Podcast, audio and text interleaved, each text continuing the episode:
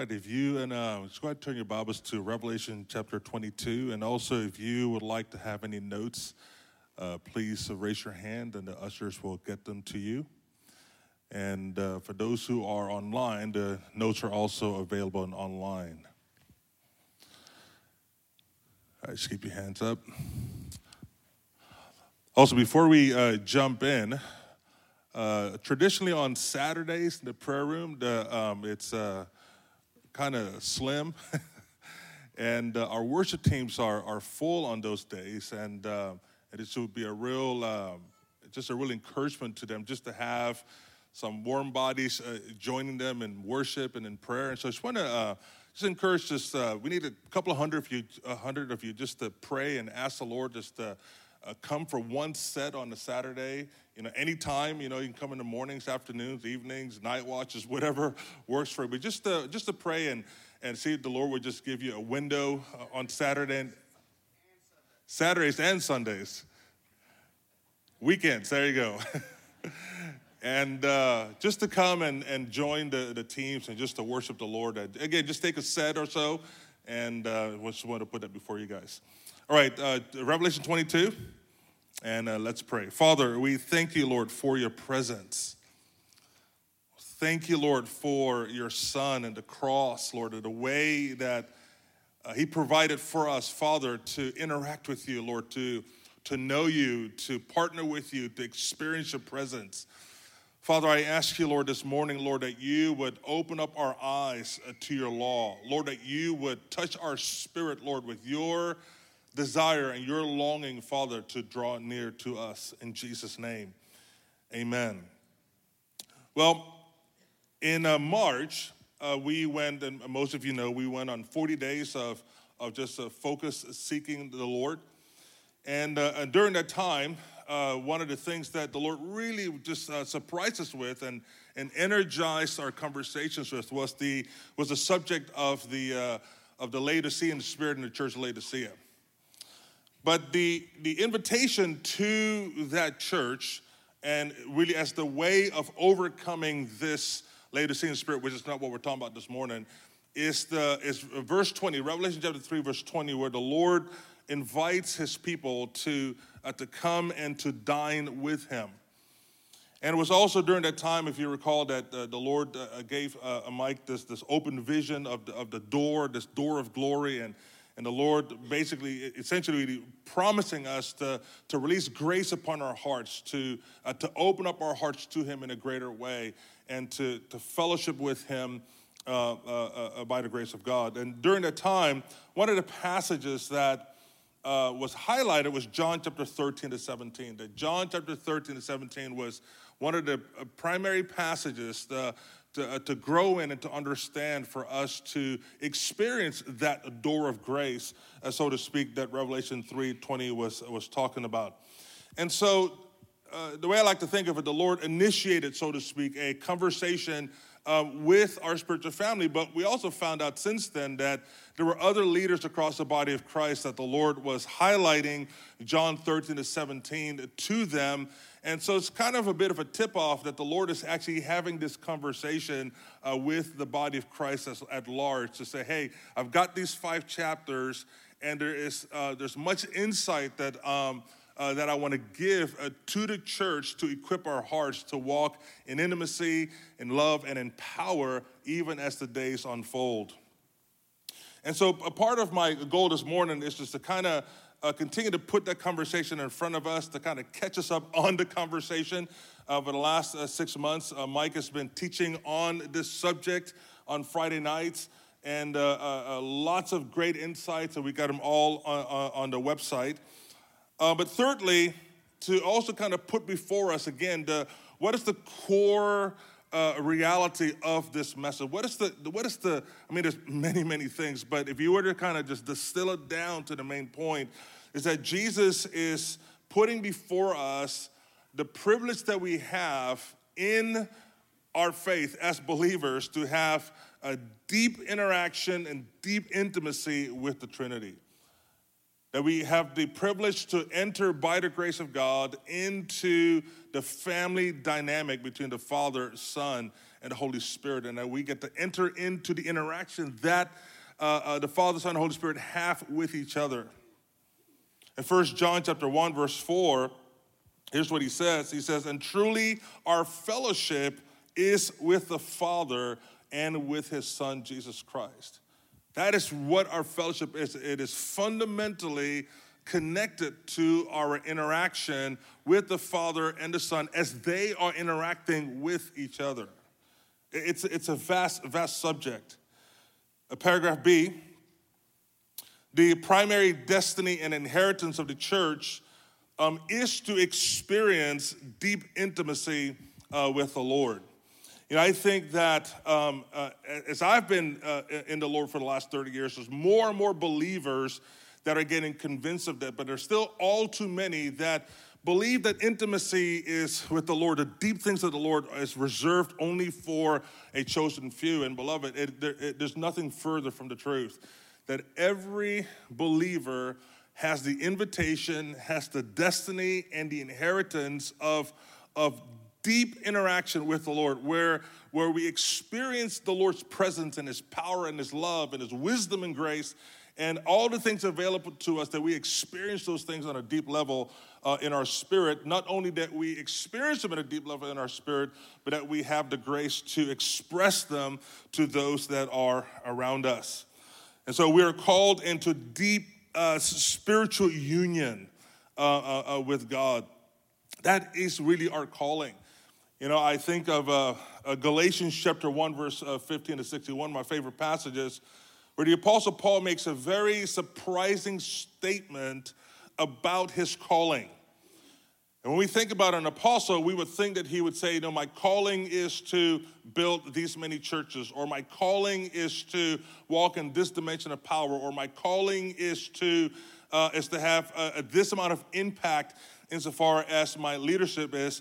But Paul actually doesn't say that. He says a very, very surprising thing in Galatians 1:15. And I believe that what the statement that he's making as an apostle who is really a witness and a pattern for the church in his generation is that what he's saying about himself, I believe, is true for every believer. And here's what he says.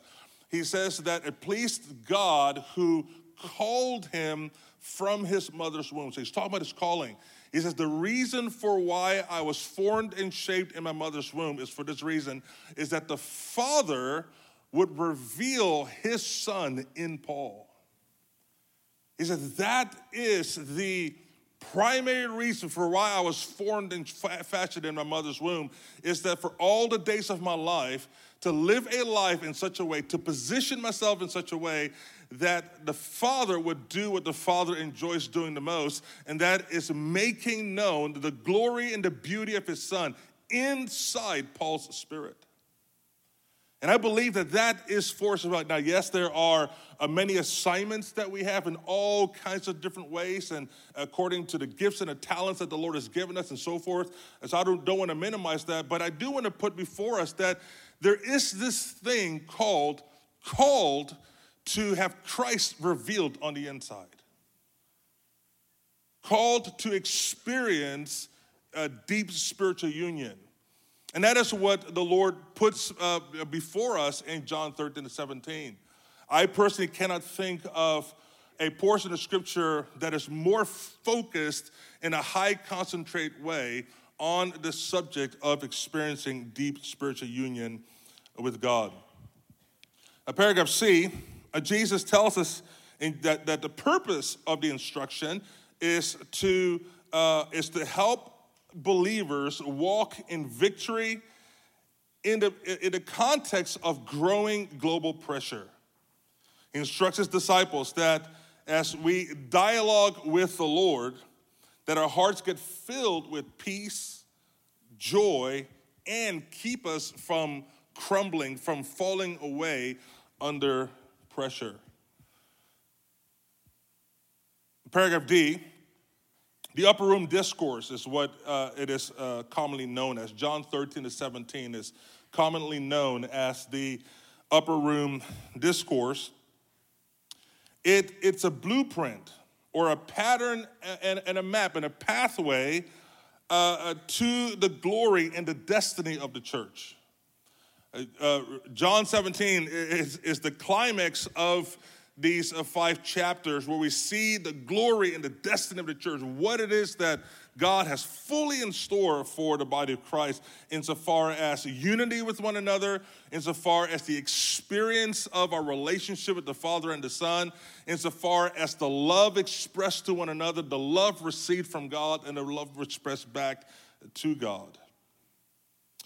Now in paragraph E, Jesus prophesied of a time of great pressure on the earth. And I intentionally say Jesus prophesied. He didn't just mention it. He didn't just teach it. He spoke prophetically about great pressure coming on the earth. Now, unfortunately, there are some that live in denial of this fact. And are experiencing deep elements of grief. And when I look at the culture today, and when I look at the comments that I hear across the body of Christ just in different ways, it is as though currently we're experiencing the five stages of grief. And what's been happening in the last 4 years, and in particular in the last year and a half, it's got us a little discombobulated, and there's this range of emotions that people are experiencing. But I think if you look at the five stages of grief, which won't cover them, you can see those emotions manifesting all throughout the culture, but in particular in the body of Christ, which is what we're talking about this morning. Great pressure. And one of the reasons why we have these different internal responses is because what it's doing, it is actually showing us that there is more to be had insofar as our experience in God through prayer. There is more to be had insofar as our experience in God in prayer. That's what the internal alarms, these internal signs, these inward disturbances, they are indicators to us that there's more. There's actually more joy and peace and love and righteousness that is available to us by the grace of God as we experience this union with the Lord. The second thing is that it shows us is that that our perspective is insufficient. That the perspective that we have, whatever culture we're from, whatever political persuasion we have, whatever nation we belong to, that our perspective is insufficient and that there is a greater perspective that the Lord actually wants to give to us. In Jeremiah 23, verse 20, it makes a very powerful promise for the body of Christ. But the Lord says that in the last days that there will be a people who will have perfect or mature understanding of the thoughts and the intents of God's heart. And so the experience of God's presence in union that impacts our spirit and transforms our emotions, and the growing understanding of the narrative of God called the gospel, it reorients our thinking and it prepares us to walk out the storm that lies before us. I want to give us something to think about. Isaiah chapter 40, verse 30, familiar passage. It says, "Even youths shall faint and be weary, and the young men shall utterly fall." The context there in Isaiah 40 really is talking about a time of great crisis, that there's coming a crisis in the earth that's so great that even the strength of youthful resilience will not be able to withstand the growing tide of pressure. And then, of course, in verse 31, the Lord then gives a promise. He says, "But those who wait on the Lord." And that's really what John 13 and 17 is about. It's about equipping our hearts to wait on the Lord. And he says that those who live that life are waiting, or the way that Paul says it, live a life where the Father reveals Christ in us. we can say, well, we can call it the revealing of Christ in us. We can call it waiting on the Lord. We can call it gazing on the beauty. We can call it setting our minds to the things above. Whatever phrase you want to use, they're all saying the same thing, that we want to experience the grace of God on our spirit. And he says that those who set themselves on that mission to respond to that calling, it says they will have renewed strength. They will have their spirit that will soar like eagles. It says they will run and not grow weary, walk and not faint. But the verse before it is interesting. It's contrasted with the verse before, that even young people, the pressure will be so great that with all their youthful idealism, youthful zeal, youthful resilience, they will cave under the pressure, even young people, unless they do verse 31. Here's some a few data points about 2020. 2020, I believe, showed us the initial signs of the deterioration of youthful zeal. In 2020, a larger number, this is in paragraph F, a larger number than average amount of young adults, so from ages 18 to 24, reported signs of anxiety and depressive disorder, up to 56%. And here's the interesting thing, is compared to all adults, young adults were more likely to report substance abuse use, and between 25% of young adults to 13% of adults, and suicidal thoughts as well. And I believe that this is an indicator of where things are heading. This is an indicator where things are heading insofar as the impact of what global pressure will have on young people. And this is referring to 2020. This is referring to the impact of the pandemic. There's the emotional impact. And again, and I go, Lord, I said, this is brilliant. I mean, not only did you speak it, 3,000-4,000 years ago, 2,000 years ago, you gave us John 13-17, and just within the last 12 months, you've begun to stir the body of Christ across the nation, undoubtedly across the nations of the world, to say, hey, John 13-17 is a roadmap, and it is a pathway, and it's a model of, and it's an invitation of deep intimacy and union with God that will actually cause us to stand in the context of the coming pressure. Page 2. The seal of God's divine love. Song of Solomon 8. 6 and 7, familiar passage, again, one that the Lord has highlighted in our midst 40 years ago, I think it was. And where it talks about God's presence manifested upon our hearts like fire.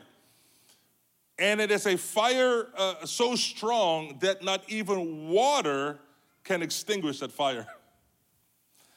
And these waters, I believe, speaks of sin, temptation, pressures of all kinds. In other words, there's an increase of darkness, an increase of pressure, and yet in the grace of God, there's a seal of love, of divine fire that God wants to release upon the heart of every believer. And that our invitation in the grace of God is to cultivate that fire, is to cultivate that flame, so to speak. Paragraph A. In these 5 chapters, John 13-17, Jesus equips us to walk in love, even in troubling circumstances. In other words, he equips us to walk in love, even in the midst of troubling waters, using Song of Solomon as an example. He equips our hearts to walk in love towards God, walking in love, receiving love from God, and extending love to those that are around us. Now, John 13-17 specifically highlights at least 3 pressures. It highlights the issue of betrayal in John 13. It highlights the issue of disappointment in John 14. and it highlights the issue of persecution. Now, these three pressures, and Jesus in John 13-17 is seeking to convince the body of Christ that the love of God that is available to us is so strong and it's so powerful that these three things cannot snuff out that love in our hearts. But we want to come before him and cultivate that love before him. Now, the thing that's so amazing, paragraph C, is that John 13-17, Jesus, he envisions and calls the church and equips the church to engage with God in order to fully experience the five components of love. We'll look at them in just a moment. But here's how we engage the Lord. We engage them through the expression of gratitude and for the request of more insight. That's the real thing that we want to walk away with this morning. That it is as simple as the expression of gratitude and the request for more insight.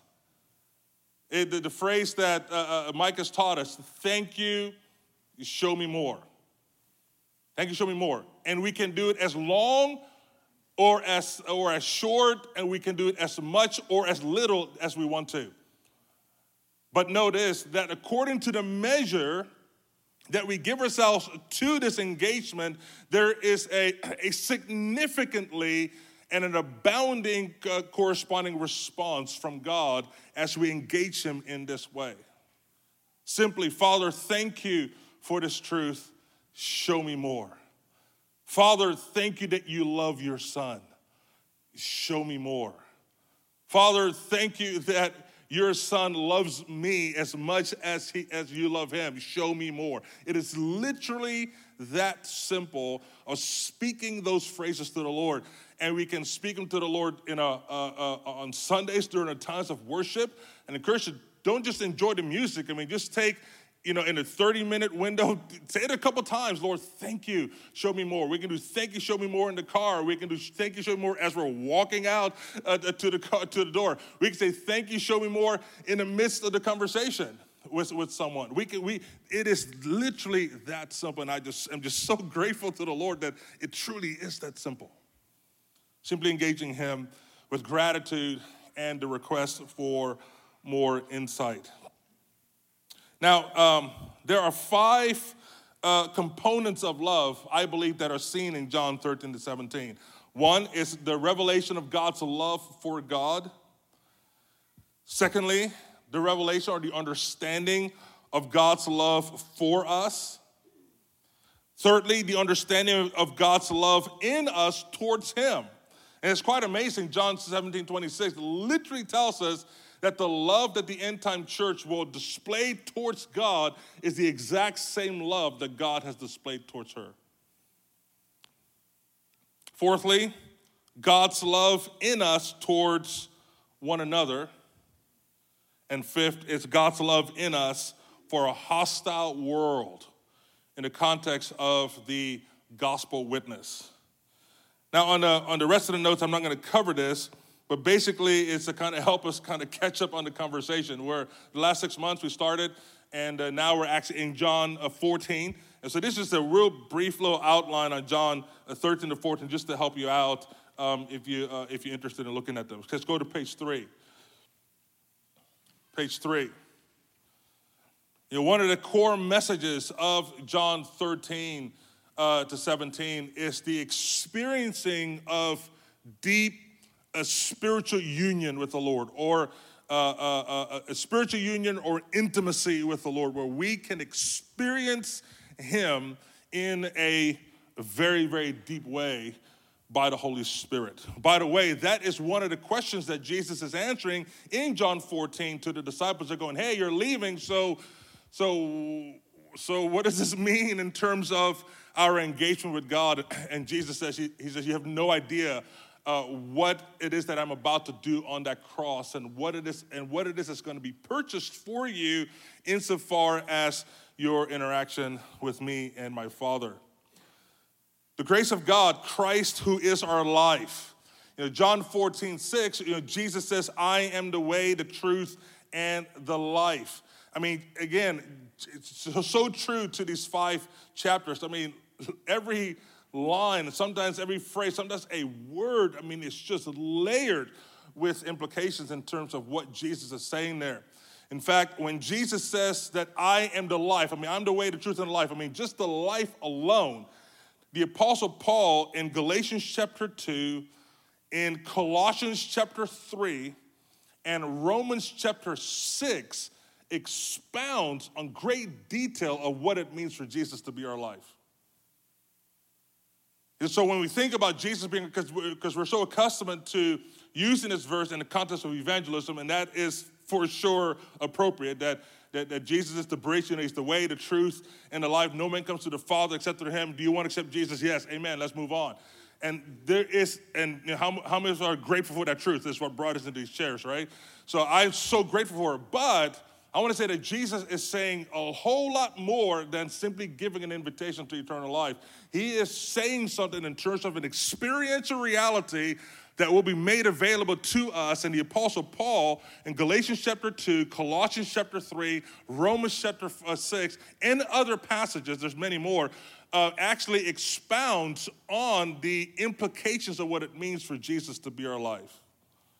In Galatians chapter 2, verse 20, for instance, Paul says this, I've been crucified with Christ. It's I no longer who lives, but Christ lives in me. And the life which I now live, I live in the flesh. I live by faith in the Son of God. In other words, there's an exchange that has taken place. Paul saying that I have ceased to live by my own source.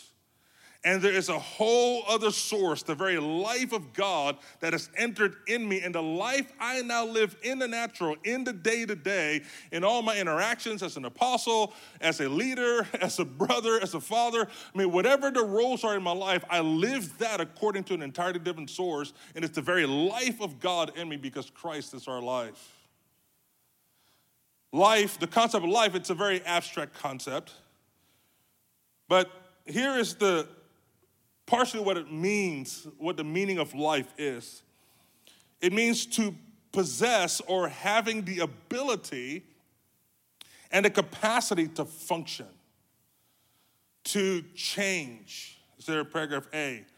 To show growth, to sustain, or to be productive. That's what it means. So when there's life, there's change. So when there's life, there's sustenance. When there's life, there's growth. When there's life, there's change. When there's life, there is productivity. And so life is experienced in our physical life. We were born into this world, in this physical life, but the scripture tells us that though we were physically alive, we were dead in our spirit, which means that our spirit, there was no change in our spiritual life. There was no growth in our spiritual life. There was no productivity that came from our spiritual life. And by productivity, meaning a productivity that actually counts before the judgment seat. He says, we were dead in our trespasses, Paul says. And so through the born-again experience, we were made alive. The very life of God entered into our spirit.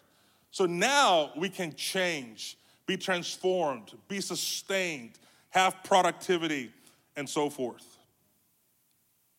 It is one of the most neglected and, I believe, least emphasized truths in the body of Christ today. And I don't say that with any animosity or anything like that. I'm just saying it with a sense of going, wow, I mean, do we understand what it is that we have available to us, what has been made available to us when you and I became born again? The very life of God became our life.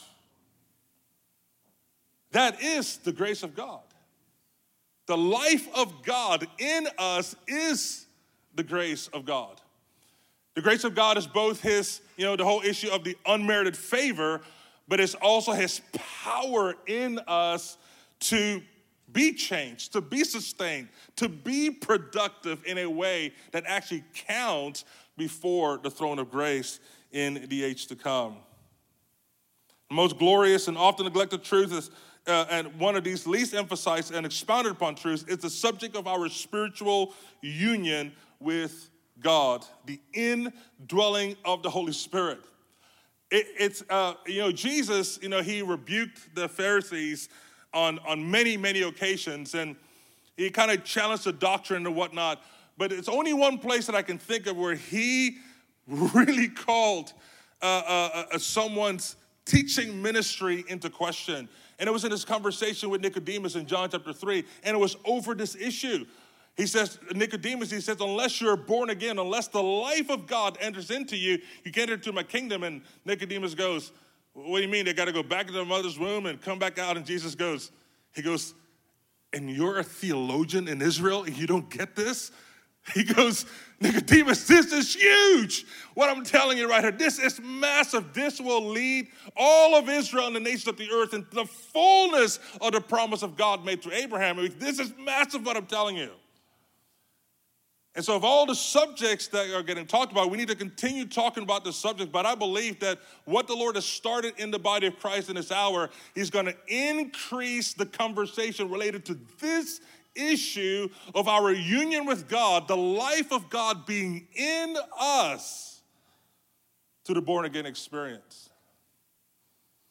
In fact, what is interesting is in John 14, verse 26, Jesus talks about the ministry of the Holy Spirit, and here's what he says: the Holy Spirit will teach you concerning these things, and he will remind you concerning these things. I believe that is the primary thing that the Spirit will do insofar as bringing to us the understanding of Christ, is coming alongside us to teach us and to instruct us about the wealth that is available to us insofar as our intimate union with God. But you know what? Here's the funny thing. I just had a bunch of words. Here's the takeaway point. Father, thank you. Show me more. Thank you. Show me more. And we will even experience things in our spirit that are beyond words. So it's not even about the words. I'm putting before us the grandeur of what it is available to us, and I'm doing a really poor job at it, but I know this, that it's as simple as this: Father, thank you, show me more.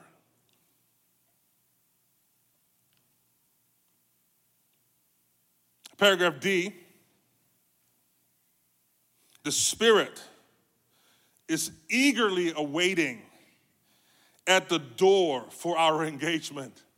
I mean, the Holy Spirit is ready to engage us on the subject matter. It's what James says in James 4. Here's how James said it.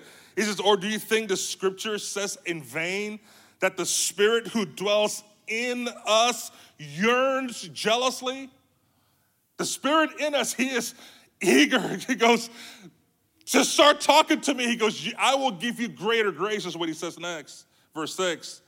There is more grace. There is, in other words, it's saying there's more of the experience of life that he has available for us. In other words, it's saying differently. He says, if you're stuck in the mud with bitterness and lust, he said the Spirit is eager to give more grace. In fact, that is the context of what he's talking about. He's talking about bitterness. He's talking about ambition. He's talking about lust there in James 3 and 4. And he says, look, he says, you don't have to be intimidated by feeling locked up. We all know that feeling. He says, you need to know this. Because of union, the Spirit is in you. And he says he is jealously, he's eager, ready to engage the conversation. So here's what he says. He said he wants to give more grace. That's the promise. So here's what we do. He says, that we're to humble ourselves, number one. You're like, oh, okay, well, that's a problem. Number two, he says, we're to submit to God. You're like, ah. Resist the devil. You're like, ah. So he's telling us three things to do. He goes, humble yourself, resist the devil, and submit. All three things that we are so eager to do. These things don't come natural to us, don't they? He goes, resist the devil. You're like, oh, I got to do that too? Like, oh, man, this is a long list. And here's what I think he's saying in verse 8. He goes, no, actually, here's how you submit, resist, and humble yourself. Here's how you do it. Ready for it? Verse 8, draw near. Thank you, show me more. Thank you. Show me more. Enter into that engagement. And he says, when you do that, God will draw near to you. And guess when God draws near, guess who flees? And so the resisting, the humbling, the submitting happens the more we engage in the simple conversation. Thank you. Show me more. And beloved, it works for everything. In my personal life, and I'm kind of hesitant to say this, but I'm just kind of saying it as a testimony. This is not a rule. But I find that when I don't do thank you, show me more. When I grit teeth, buckle up, use the strength of my personality, trying to use my determination, it's a long day. Sorry, sometimes it's a long week. But when I do thank you, show me more, it never ceases to amaze me how quickly he engages my heart. And there's a flow that begins to happen on the inside. There's just a little adjustment of the perspective. And I'm like, Lord, I only did it for 30 seconds. He goes, yeah. He goes, imagine what would happen if you did it more. Like, oh, I think I'm starting to get it. One last thing. Page 4. This has massive implications for the end time church. Revelation chapter 2, verse 17. Finally, we got there. He says, and the Spirit and the bride say, come. Let him who hears say, come. Let him who thirsts come. Whoever desires, let him take the water of life freely. Lots to be said about this passage, but I just want to point out two quick things. Number one, the Spirit and the bride say, come. I believe what this verse is telling us is that the church is going to come to a mature understanding of what it means to be in union with the Spirit and to live out this agreement and to experience the deep things of God upon our spirit. And that in this union that we would experience, and again, there's lots to be said about it, but for our context today, we would experience the Psalm 36:8, the rivers of his delight, where we begin to experience spiritual pleasures deep on the inside, which translates into the experience of love, righteousness, wisdom, grace, mercy, and many, many more things. We begin to experience those things in our spirit. And so number one, the church is saying, he's saying that the church will come into the place of agreement where it is the Spirit and the bride speaking together in union and in agreement. The second thing I want to highlight is that Revelation 22, verse 17 is pointing back to Isaiah 55. For those of you taking notes, Isaiah 55.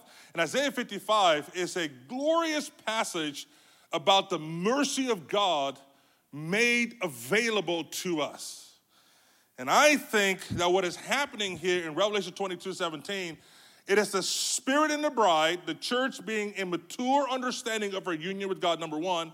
Number two, she has experienced the satisfying mercy of God in such a intense way that thirdly, here this might surprise you, that in the midst of the darkest generation in history, we're talking seals, trumpets, and bowls, that generation.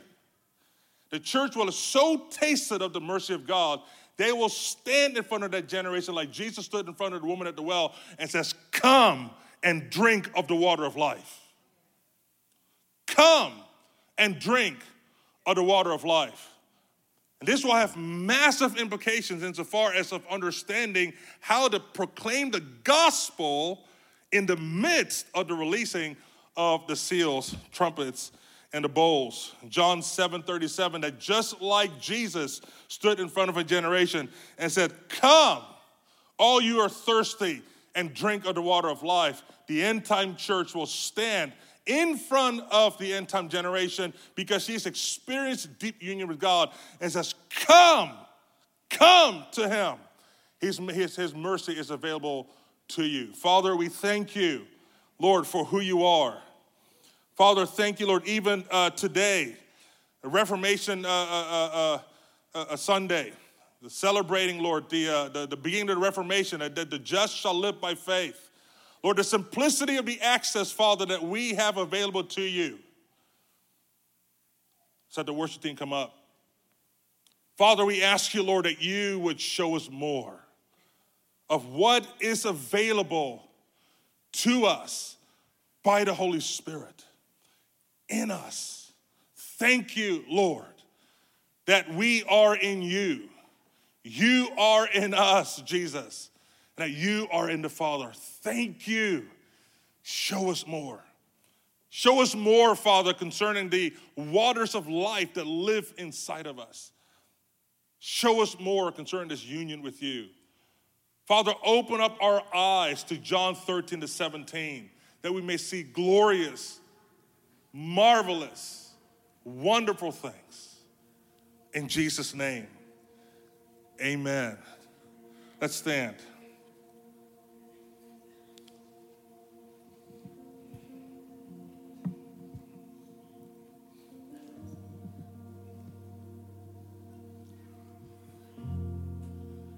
Beloved, this is good news. God is our life. The holy, majestic, transcendent, all-powerful God has taken residence in us by the Holy Spirit. And he is our source. He is our life. Let's just worship the Lord.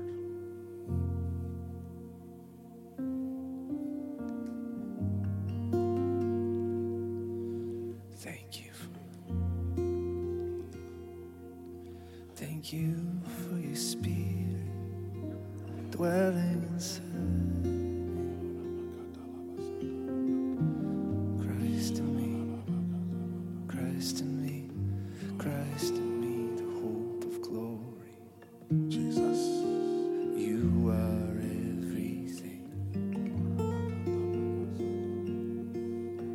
Christ in me, Christ in me, Christ in me, the hope of glory. You are everything. Christ in me, Christ in me, Christ in me, the hope of glory. You are everything. Christ in me, Christ in me, Christ in me, the hope of glory. If you'd like to receive prayer for anything that's on your heart, I just want to invite you to come to the front. If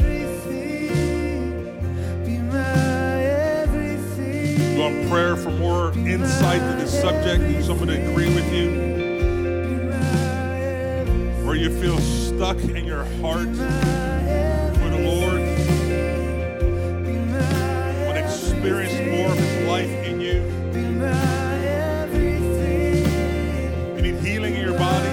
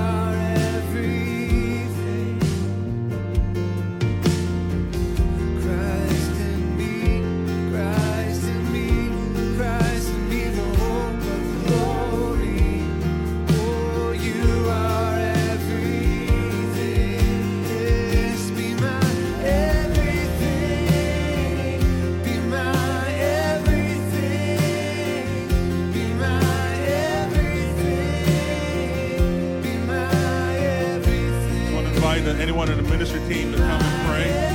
I'm just standing here. Be my everything. Be my everything.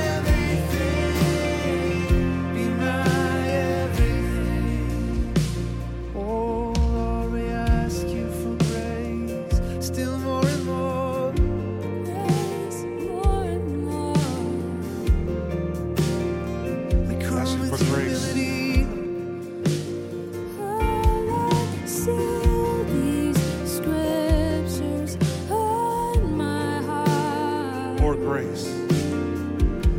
This won't be by my strength, only yours, Lord. Thank you for your grace and show us more.